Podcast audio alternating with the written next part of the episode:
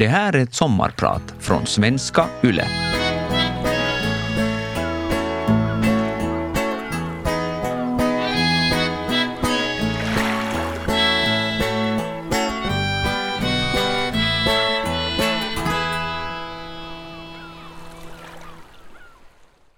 När jag var fem år gammal frågade min mamma om jag ville gå i finskspråkigt dagis. Det här var i mitten av 80-talet i lilla Jakobstad, där jag föddes och växte upp i en enspråkigt svensk familj. Mamma tänkte förstås att det skulle vara till stor nytta för mig att behärska det andra nationalspråket redan i ett tidigt skede. Jag funderade ett ögonblick och tackade sedan vänligt men bestämt nej. I likhet med de flesta andra svenskspråkiga Jeppisbor. Och så gick jag tillbaks till tv-rummet för att se klart dagens avsnitt av Björnes magasin i Sveriges TV. Och så växte jag upp. Enspråkigt svensk. Gick i svenskspråkig skola. Studerade till skådespelare på svenska och flydde till Stockholm och stannade där i tio år. Bland annat för att min finska var så usel. 30 år senare fick jag frågan igen. Inte om jag ville gå på finskt dagis, men om jag ville regissera på finska. Den gången tackade jag ja. Jag inledde mitt språkbad, bättre sent än aldrig, och landa i mitt eget hemlands rika tvåspråkiga kultur. Jag har sedan dess varit lyckligt lottad och fått regissera både på svenska och finska och idag konstnärlig ledare för en scen på en tvåspråkig teater. I våras fyllde jag 40 år, mitt under pandemin.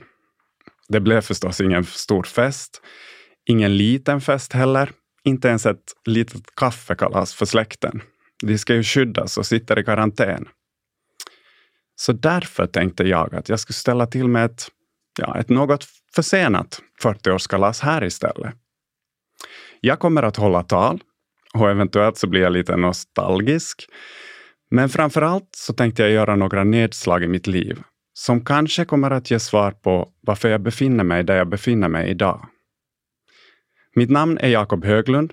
Jag är konstnärlig ledare för Lilla Teatern i Helsingfors och idag är jag din sommarpratare. Skål och välkommen!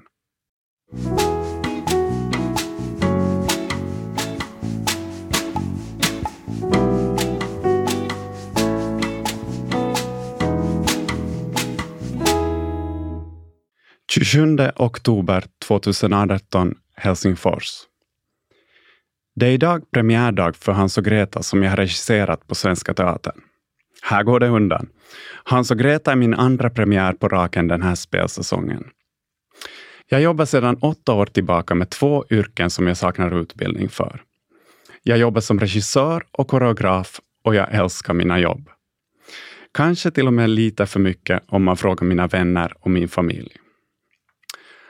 Antagligen är det min stora passion för yrket som har gjort att tempot också höjts år för år och pauserna mellan jobben har blivit kortare och kortare.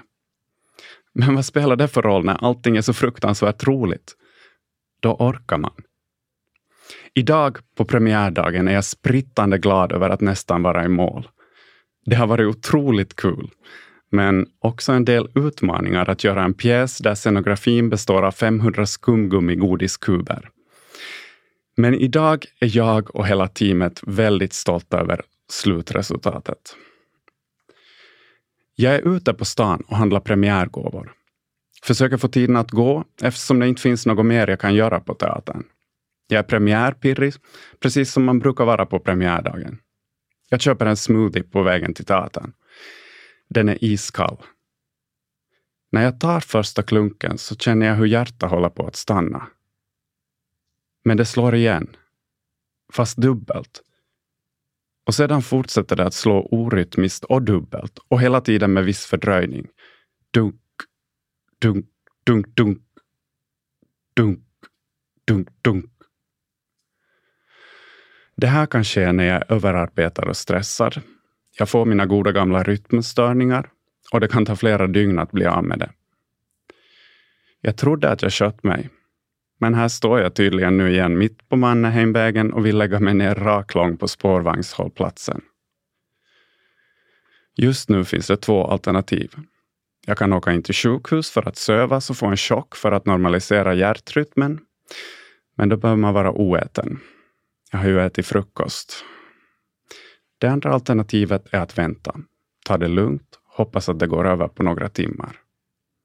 Jag går till min lånelägenhet och försöker meditera mig med våld ur krisen. Lönlöst. Klockan går och hjärtat slår. Premiären närmar sig. Man vill ju gå på sin egen premiär. Jag låter bli att säga till någon hur jag egentligen mår. Utifrån verkar jag nog bara premiärnervös. Jag har framför allt inte lust att höra vad jag borde eller inte borde göra. Att jag kanske borde jobba mindre eller att jag borde åka hem från min egen premiär. Jag kämpar mig upp på scenen i applådtacket. Det svindlar. Jag håller ett premiärtal som jag inte minns mycket av och hoppas att folk inte ser skillnaden på min premiärlycka och mitt förmaksflimmer. Jag tänker att jag inte kan gå hem från min egen premiärfest, så jag stannar och sitter på en stol i ett hörn. Men premiären gick ju bra. Och efter en timme på stolen börjar hjärtat slå normalt igen. Jag firar en lyckad premiär och tar farväl av ensemblen. Lättad reser jag hem till Stockholm för att äntligen få ladda batterierna.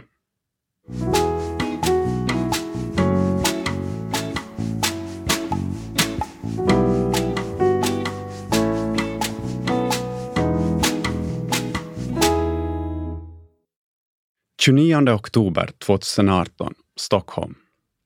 Jag är överlycklig över att vara hemma igen. Jag har bott tio år i Stockholm och älskar stan och mitt liv där. Trots att jag bara bott där halva tiden eftersom jag jämt är ute på jobb i andra städer.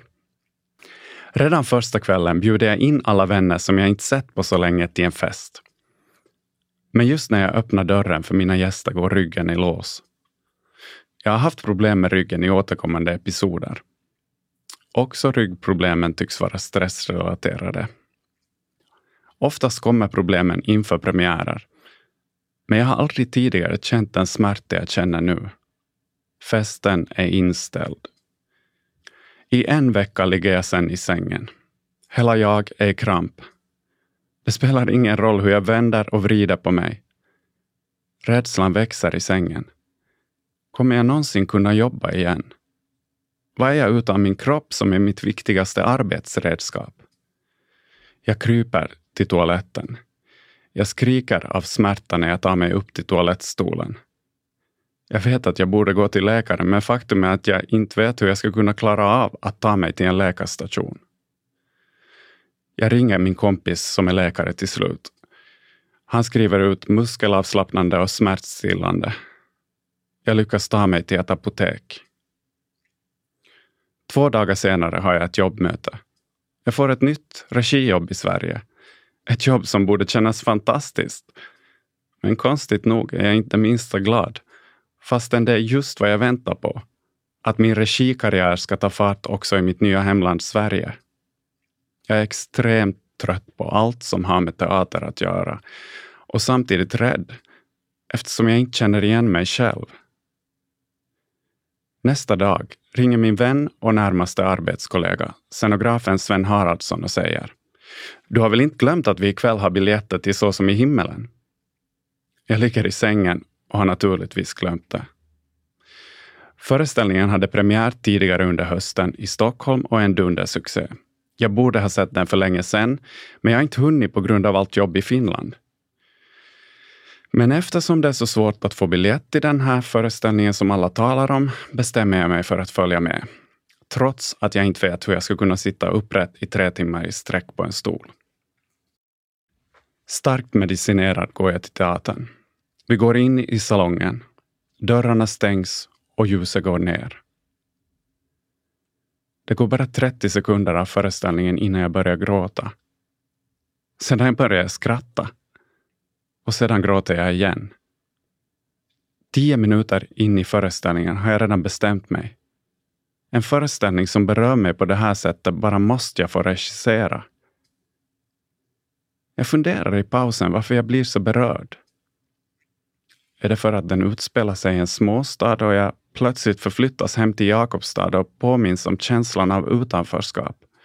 Är det den brokiga livsglada kören på scenen som får mig att minnas hur jag älskar att sjunga av hjärtats lust i frikyrkokörerna i Jakobstad? Eller är det Fredrik Kempes känslofyllda hittar som sätter sig direkt och får mig att minnas min besatthet av Schlagerfestivalen och alla koreograferade tävlingsbidrag som jag i mitt pojkrum satt och studerade dag ut och dag in tills VHS-banden slets av. Jag vet inte. Kanske är det alltid kombination. Men framför allt så känner jag mig som musikalens huvudkaraktär Daniel just nu. Så som i himlen handlar om en framgångsrik kapellmästare som får en hjärtattack och är tvungen att ändra sina livsvanor och bestämmer sig för att återvända till sin hemby och möta sitt förflutna. De senaste åren har jag kört på och inte riktigt känt glädje eller förstått varför jag gör saker längre. Men den här pjäsen känns meningsfull på ett personligt plan. Därför vill jag regissera den. Efteråt i foajén skymtade jag musikalens regissör Markus Virta. Han råkar vara på plats för att titta till sin föreställning.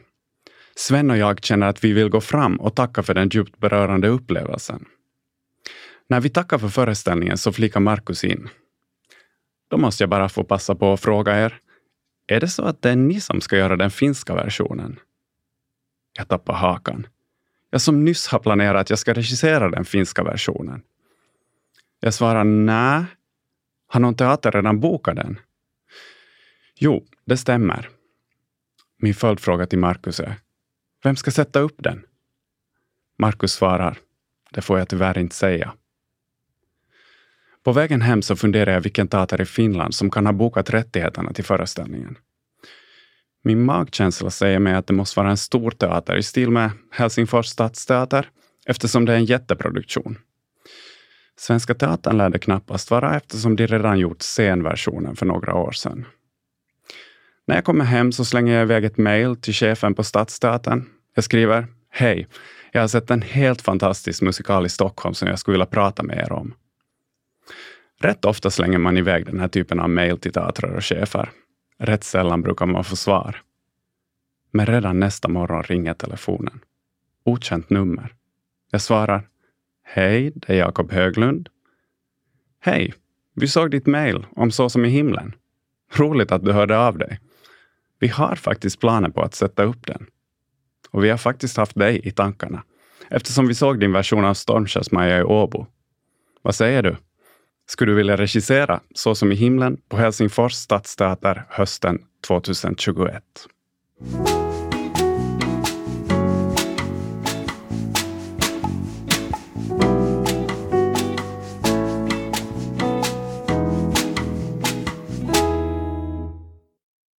25 mars 2019, Helsingfors. Har du någonsin funderat över att leda en teater? Jag sitter i Helsingfors stadsteaters chefsrum. Det har gått några månader sedan jag fått det där musikaljobbet och jag är i Helsingfors för att diskutera med teaterchefen Kari Arfman föreställningen vi ska göra om några år. Trodde jag. Jag är förvånad över hans fråga och svarar uh, jo, det har jag faktiskt gjort de senaste åren när chefstjänster i Svenskfinland utlyst. Men jag har också alltid efter moget övervägande kommit fram till att det är inget för mig. Jag skulle kvävas av att inte få syssla med konstnärligt arbete på heltid. Men en mindre teater, som är en del av en större helhet, där du även kunde fortsätta med din konstnärliga verksamhet, säger chefen. Du menar Lilla Teatern? Exakt. När skulle jobbet börja? i november nästa höst. Så snart? Men det går inte. Jag är uppbokad i tre år framåt, svarar jag. Nu börjar det snurra lite. Jag vet exakt hur mitt schema ser ut de kommande tre åren. Jag är ju dessutom bosatt i ett annat land som jag har noll planer på att lämna. Jag är alldeles nöjd med mitt liv. Eller är jag? Vill jag fortsätta att resa runt och bo i lånelägenheter i tio år till? Har jag inte sagt att jag längtar efter något mer långsiktigt som betyder något? Men skulle det ens vara möjligt? Skulle jag klara av det? Kan jag hoppa av mina inplanerade jobb? Varför just jag? I chock ber jag att få återkomma och vinglar ut i riktning mot Töleviken. Jag börjar vandra. Töleviken runt. Har jag fått ett nytt jobberbjudande? Jag är inte helt säker. Skulle jag bli konstnärlig ledare för Lilla Teatern? Skulle jag flytta hem till Finland? Skulle jag som sagt att jag aldrig kommer att ta en fast tjänst nu ändå göra det? När jag regisserar känns varje nytt jobb fortfarande skrämmande. Det blir aldrig lättare. Varje jobb är en mental och fysisk påfrestning som sen när man kommit i mål ändå varit värt besväret och ger ny energi inför nästa jobb. Men det här förslaget känns skrämmande på en ny nivå. Samtidigt har jag alltid följt min intuition. Min kropp eller mitt hjärta leder mig mer än min hjärna. Jag märker att jag redan har bestämt mig. Fast jag fortfarande är lite osäker på om jag faktiskt fick ett jobberbjudande. Plötsligt stannar jag upp. Jag har nu gått åtta varv kring Tölaviken. Jag ser att jag tar fram telefonen. Något får mig att sända iväg ett sms och be om ett nytt möte. Chefen kan ses först på torsdag. Idag är det tisdag. Jag bokar om mitt flyg hem och under 36 timmar funderar jag på hur jag skulle vilja leda en teater. Jag får jobbet. Jag ringer runt och hoppar av alla mina jobb som går att hoppa av samma dag. Tre av jobben är för långt gångna, så det ska jag kombinera med mitt nya jobb. Jag går och tittar på en lägenhet i Helsingfors. Jag tar den första jag tittar på. I alla dessa år har jag saknat att få jobba på en teater en längre tid. Känna att teatern jag jobbar på är mitt hem och att jag är en del av något större. Jag är äntligen redo för ett nytt kapitel. Nu flyttar jag hem.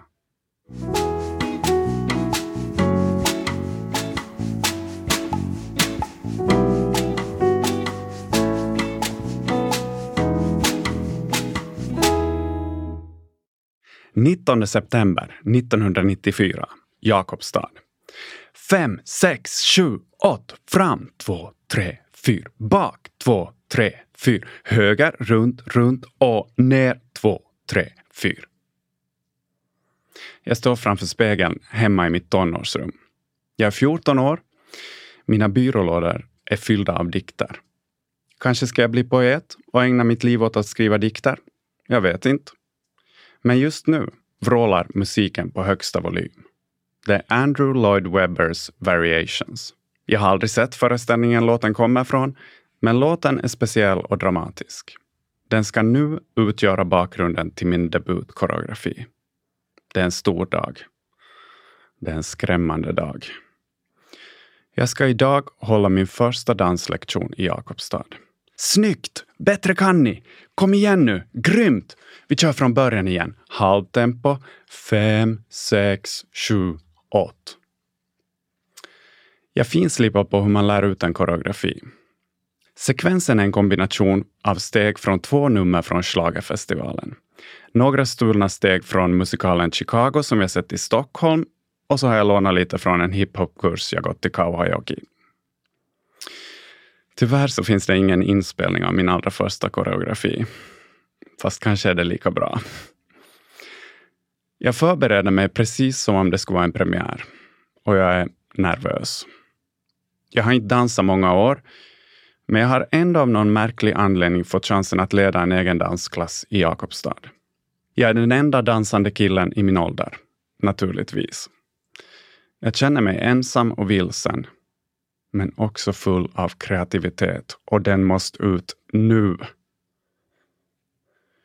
Om någon just då hade sagt att jag kommer att bli musikalregissör en dag, så hade jag aldrig trott på det. Det finns inte på kartan ännu. Självförtroende är inte på topp just denna dag. Jag har fullt upp med att hålla koreografin i minnet. Det pinsammaste är nog om läraren själv glömmer sin egen koreografi. Jag frågade min pappa en dag för några år sedan hur han och mamma kom på att sätta mig på min första danslektion. Han sa att det syntes att jag hade en taktkänsla när jag lekte. Att det syntes på mig att jag måste få dansa. Att där fanns en sorts kreativitet som måste få komma ut och att det syntes på mig att jag inte blev lycklig av att spela violin. Men så fort jag började dansa så hände något i mig. Det ska sägas att jag under den här perioden är helt besatt av musikaler. Om och om igen ber jag pappa berätta om den där gången när han var i London på arbetsresa och fick tag på biljetter till originalversionen av Cats. Själv har jag endast sett den inspelade tv-versionen och jag har nu fattat, efter att ha hört pappas berättelse om originaluppsättningen av Cats med levande katter som smög omkring bland publiken, att man alltid ska se en musikal med originalcasten. För den är helt unik. Sedan förändras allt. Sen blir föreställningarna utspelade och dammiga och tråkiga. Jag reser därför så ofta jag får för mina föräldrar till Helsingfors och Stockholm för att se på nya musikaler. På egen hand reser jag och sover över hos släktingar. Jag sitter ensam i salongen i Stockholm och ser när Helen Sjöholm dör på scenen i originalversionen av Kristina från Duvemåla. Och jag fattar den här kvällen spänningen med transformationer på scen. När jag ser stenarna på marken magiskt förvandlas till moln på himlen. Och resväskorna som förvandlas till skepp när familjen reser till Amerika. Briljant. Transformation kommer senare att bli ett viktigt element i mina föreställningar. Inte minst i Så som i himlen, som jag jobbar med just nu. Men tillbaka till danssalen i Jakobstad hösten 1994. I samma stund som jag vrider om nyckeln i dörren får jag panik. Jag har glömt en sak. Finns inga speglar i salen. Jag låser in mig på toaletten. Jag som bara har förberett att lära ut koreografin via spegeln. Jag har tränat i flera veckor på att lära ut den, men inte spegelvänt. Jag måste boka av klassen. Eh, jag, jag, bestämmer mig för att låsa dörren och, och, och säga att jag har glömt nyckeln. Men i samma stund som jag ska låsa kommer det in folk. Folk som vill komma på min lektion. Tolv stycken till och med. Vad ska jag göra? I sista stund kommer jag på att jag kan ju stå hela lektionen vänd mot dem, så att de får lära sig koreografin spegelvänt. Smart, Jakob. I alldeles för högt tempo kör jag min klass. Jag ropar precis som jag har tränat hemma. Efter klassen är jag helt genomblöt av svett, men också alldeles lycklig. Några år senare har jag fem egna dansgrupper i Jakobstad och hela mitt liv kretsar kring vilket nummer som ska bli det nästa att uppträda med. Hur numret ska gestaltas, hur dansarna ska vara klädda och var vi ska uppträda härnäst. Det har aldrig varit en medveten plan att bli regissör, som sagt. Men när jag tittar tillbaka så ser det rätt så självklart ut. Redan där och då höll jag på med precis samma sak som idag. I slutet av gymnasiet halkade jag in på teater på ett bananskal. Jag glömmer aldrig ögonblicken när jag kom ut första gången på scenen med publik i salongen. Publiken skrattade. Ja, det var ju en fars som tur var. I den stunden bestämde jag mig för att bli skådespelare. Jag kom in på Teaterhögskolan och min teatervärld kastades om totalt. I fyra hela år låtsades jag också vara ointresserad av musikal, så som sig bör på Teaterhögskolan. Eller jag kanske faktiskt var ointresserad, för nu skulle jag bli seriös skådespelare. Men på sista utvärderingssamtalet i Teaterhögskolan frågar min professor Erik Söderblom. Så, vad tror du att du gör om fyra år? Vet du vad? Jag är ganska säker på att jag kommer att jobba med musikal på något sätt. Kanske på mitt sätt. Jag heter Jakob Höglund och du lyssnar just nu på mitt sommarprat.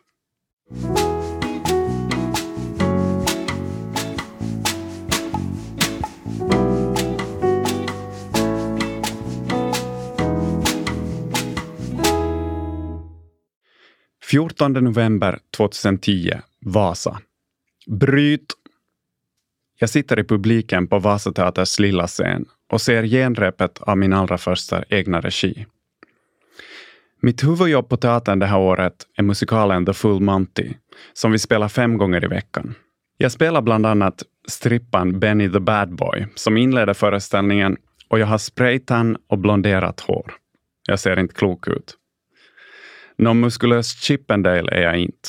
Snarare ett två meter långt benrangel efter att ha spelat musikal fem gånger i veckan och dessutom parallellt regisserat min första föreställning. Men ikväll skrattar barnpubliken högt och verkar gilla genrepet. Vi är inne i slutscenen. Det enda momentet som kvarstår är att Simon Häger, som spelar Pinocchio, ska gå upp och stå på sin pappas axlar och sedan går ljuset ner. Jag har nu jobbat några år som skådespelare och inte direkt tillfredsställd. Jag känner mig inte så bekväm i skådespelarrollen och jag vet att jag är en ganska besvärlig skådespelare med lite för mycket regiåsikter. Jag har redan börjat göra koreografi till föreställningar vid sidan av skådespelaryrket, men inte heller det känns helt rätt. Den här hösten när jag jobbar på Vasateater blir jag erbjuden att regissera en barnföreställning. Varför inte? Intuitionen säger ja. Tillbaka till genrepet och den sista scenen. Plötsligt skriker Simon som spelar Pinocchio. Bryt! Jag ser att någonting går fel i lyftet i den sista scenen. Simon och hans kropp viker sig. Arbetsljuset går upp. Teknikerna springer in. Någon ringer ambulansen. Jag sitter i publiken och ser på ett helt nytt skådespel, som också det ser repeterat ut. Eftersom Simon jobbar som närvårdare innan han blev skådespelare tar han själv kommando och leder situationen tills ambulanspersonalen är på plats. Han talar lugnande till de nervösa och rädda barnen. Han säger med lugn röst. Bästa publik! Tyvärr måste vi avbryta kvällens genre på grund av en liten olycka. Ibland när en skådespelare står på scenen kan det ske olyckor. Det är inget farligt och det är inget att vara rädd för. Det kan bara göra jäv... Jag hör att han är på väg att säga jävligt, men han ändrar sig och säger väldigt ont. När ambulansbåren bärs ut från scenen vinkar Pinocchio vitmålad med lång näsa till publiken från båren. Det första man som regissör känner om det sker en olycka på scenen är skuld. Har jag gjort ett för farligt moment på scenen? Har jag pressat skådespelarna för hårt? Kunde olyckan ha undvikits? Kommer Simon att kunna gå igen? Ingen vet. Finns inget annat att göra än att vi alla får gå hem kärrade i väntan på vidare besked. Senare på kvällen ringer teaterchefen Seija Metzer inne till mig.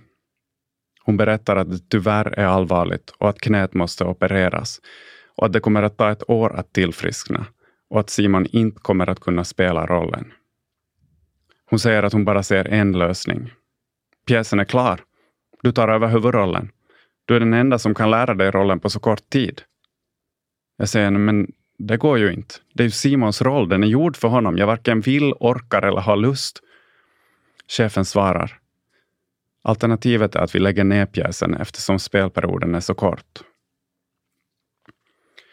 Nästa dag sitter Simon i salongen, nyopererad. Rollerna är ombytta min spraytan från Full Monty har målats över med vit färg och jag har lång näsa. På läktaren sitter Simon och regisserar mig viftande med sina kryckor i händerna.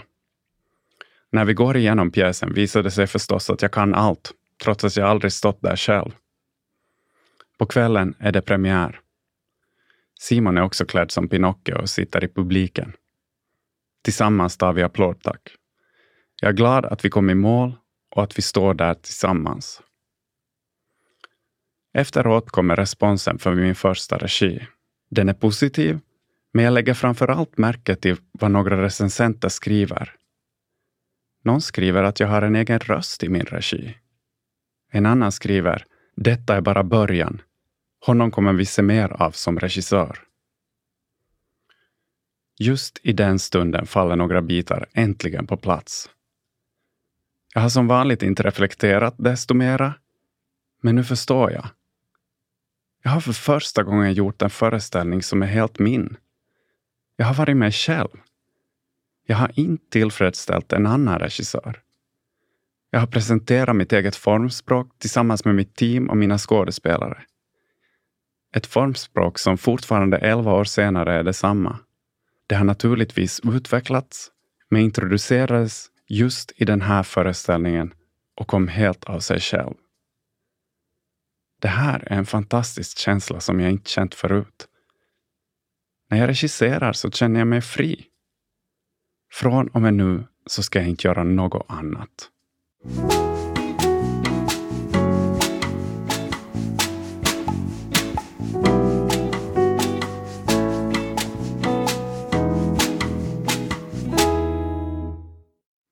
13 mars 2020. Helsingfors. Första pandemivåren. Det plingar till i min telefon. Helgens föreställningar inställda, läser jag. Vi har precis avslutat första veckans repetitioner av musikalen Once, som ska bli min första regi på mitt nya jobb på Lilla Teatern. Det har varit en lustfylld första vecka och det är med stor entusiasm jag ser fram emot att inleda med just den här föreställningen på Lillan, jag har nu jobbat några månader på min nya arbetsplats och det har varit mycket att ta in. Jag har precis börjat fatta lite grann hur jobbet fungerar. Men på vägen ut från repetitionen möter jag min producent. Hon frågar, var inte du i Stockholm förra helgen? Jo, jag var i Stockholm på arbetsresa. Hur så? Då måste du gå ut från teatern. Du borde vara i karantän. Vad betyder att vara i karantän? Ut. Jag lämnar teatern och googlar karantän. Ja, sorry, men allt var väldigt nytt den här veckan. Jag sitter ut min karantän, fast det är ju typ redan för sent. Vi avbryter repen i Helsingfors på obestämd tid. Men i Åbo, som har andra regler, får man ännu repa. Jag har ännu mitt sista frilansjobb på Åbo stadsteater där jag ska sätta upp klassikern Cabaret. Jag packar min väska och sätter mig i bilen till Åbo. Det känns som att jag flyr från ett sjunkande skepp. Men vad ska man göra? Är det repstart så är det. Men så stängs gränsen till Nyland, mitt framför ögonen. Bara att vända tillbaka och ta itu med problemen.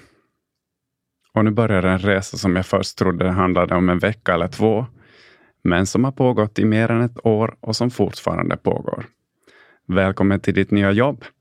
Det består främst av krismöten online samt kreativt tänkande angående produktionsplanering och spelperioder. Min teater är övergiven och tom. Något i mig får mig att åka dit. Kanske för att jag själv inte ska bli galen. Kanske för att jag saknar mitt jobb och det jag kom hit för att göra. Jag hittar en ny rutin. Om kvällarna går jag till teatern i smyg. Jag gör om all koreografi för de kommande produktionerna.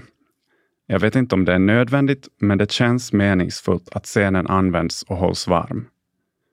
Och samtidigt är det ett sätt att hålla huvudet kallt. Att skapa under denna absurda tid känns som det enda vettiga. Reperioderna flyttas fram så många gånger denna vår att till slut så finns det bara en lösning för att kunna hålla höstens kommande premiärer. Juli blir ny repmånad och semestrarna flyttas. Vi har gjort en 200 sidor lång säkerhetsplan för hur vi ska kunna repetera säkert på teatern. Årets sommarsemester spenderas i Åbo, på sommarläger med kabaréensemblen. Och faktiskt känns det som semester att äntligen få möta människor igen i samma rum och repetera mitt i sommaren. Det visar sig vara möjligt att ta två musikaler, både Cabaret och Once till premiär denna coronahöst. Och att alla dessutom är friska på premiärerna är ett under. Jag andas ut och är så tacksam över att min kommande och hittills största musikalregi först inleds i mars 2021. Och då kommer allt detta garanterat att vara över. Fast riktigt så blev det ju inte. I mars, lagom till ettårsdagen av coronans ankomst, börjar vi repetera musikalen Så som i himmelen. För första gången i min karriär inleder vi repetitioner utan att veta premiärdatum vi har nu levt ett år med coronan. Jag och kapellmästare Eva Konto förbereder kvällens rep. Vi ska testa en rytm på kaffekoppar som ska vara del av ett nummer i musikalen. Men vi blir avbrutna av Evas telefon som ringer. Det är ett smittspårningssamtal. Hon har som så många andra eventuellt blivit utsatt för smitta och får packa väskan med noter och bege sig hem för karantän resten av veckan. Så som i himmelen är en föreställning jag längtat efter att regissera. En föreställning jag förberett i flera år, men också en föreställning med en över 40 manna stor ensemble. stort team och teknisk personal samt med mycket sång. Coronan som skulle ha varit över för länge sedan är värre än någonsin. Det känns lite typiskt att behöva göra sin mest komplicerade musikalregi under den värsta coronaperioden hittills. Men skam den som ger sig. Nu gäller det att klura ut hur man repar stor musikal i små grupper och hur man regisserar skådespelare utan att se deras ansiktsuttryck eftersom vi alla bär mask. Repschemat planeras tio dagar i förväg på institutionsteatrar. Vi har under det senaste året lärt oss att allt kan förändras på en dag, vilket det också gör.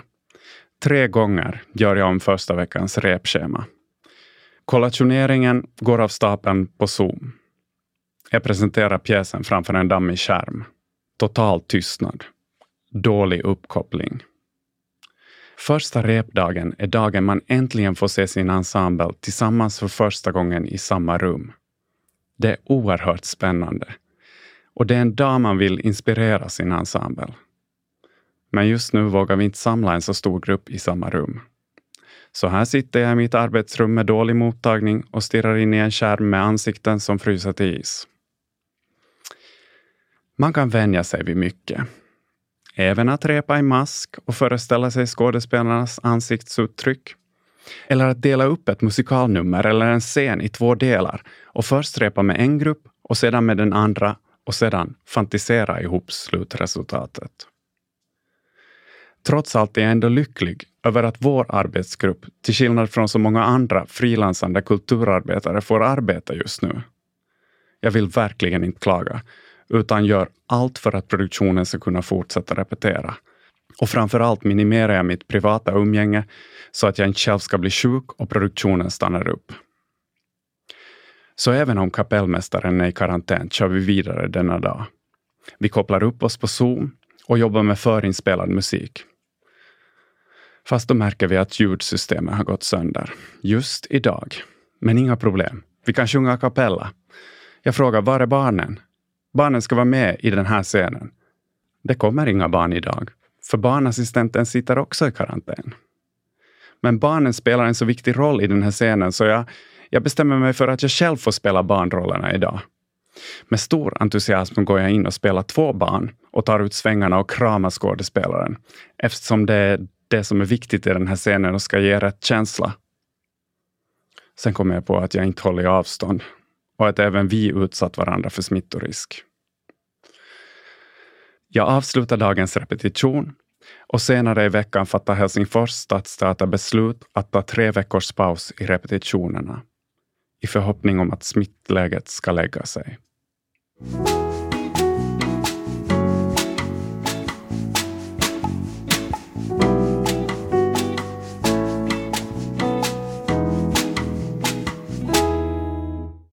20 april 2021, Helsingfors. Det är tisdag och jag fyller 40 år. Men det är också vår första vecka på scenen med Så som i himmelen. Helgen innan har jag funderat på att sjukskriva mig. Jag är så fruktansvärt utled på coronan och mer slutkörd än någonsin. Av all oro och av all osäkerhet vi har inte ännu gått ut med premiärdatum och känslan är stark att jag inte kommer att ro i hamn den här reperioden i vår. Det skulle bara vara bättre att ta en paus.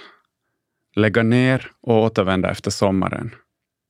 Kanske var det fel att ta det här jobbet överhuvudtaget. Jag är stressad, jag är nervös över att vara just på Stadsteaterns stora scen. Jag har aldrig tidigare jobbat på en så stor scen att man till och med måste regissera med mikrofon i handen. Jag är nöjd över att ingen i ensemblen gratulerar mig på födelsedagen. Skönt, så förlorar vi en dyrbar reptid på scenen. Idag måste vi lösa en scen som inte på något sätt vill fungera. Jag sätter igång och instruerar scenen. Jag hinner repetera i fem minuter tills jag avbryts.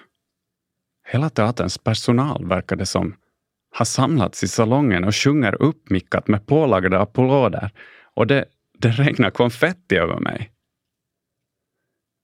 I samma stund så ser jag en stol i salongen. Jag ser mig själv sitta på den. Jag sitter där och tittar på musikalen Cabaret. Jag har rest från Jakobstad för att se föreställningen. Jag har lyssnat på soundtracket hela tågresan. Jag minns så väl slutbilden och min känsla. Under slutlåten var ridån fördragen och när den öppnades igen var scenografin spårlöst borta för att skapa bilden av ett övergivet sönderbombat Berlin.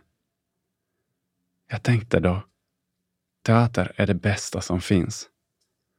Tänk om jag fick stå där och hålla på med sånt. Jag får ett leende på läpparna. Jag brister ut i skratt.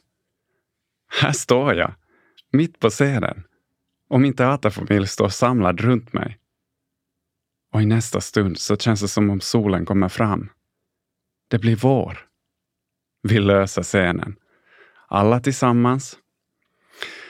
Jag verkar ha glömt att jag har världens mest hängivna ensemble, team och teknisk personal kring mig. Ungefär då börjar smittsiffrorna gå ner. I all coronahysteri har jag glömt vad jag är. Jag är precis där jag vill vara. Och nu ska inget hindra mig från att njuta fullt ut av det. Vi går ut med premiärdatum. Den 26 augusti. Jag tar semester. Ridå. Mitt namn är Jakob Höglund och du har deltagit i min coronasäkra 40-årsfest. Tack för att jag har fått vara din sommarpratare. Och i höst ses vi i teatersalongerna.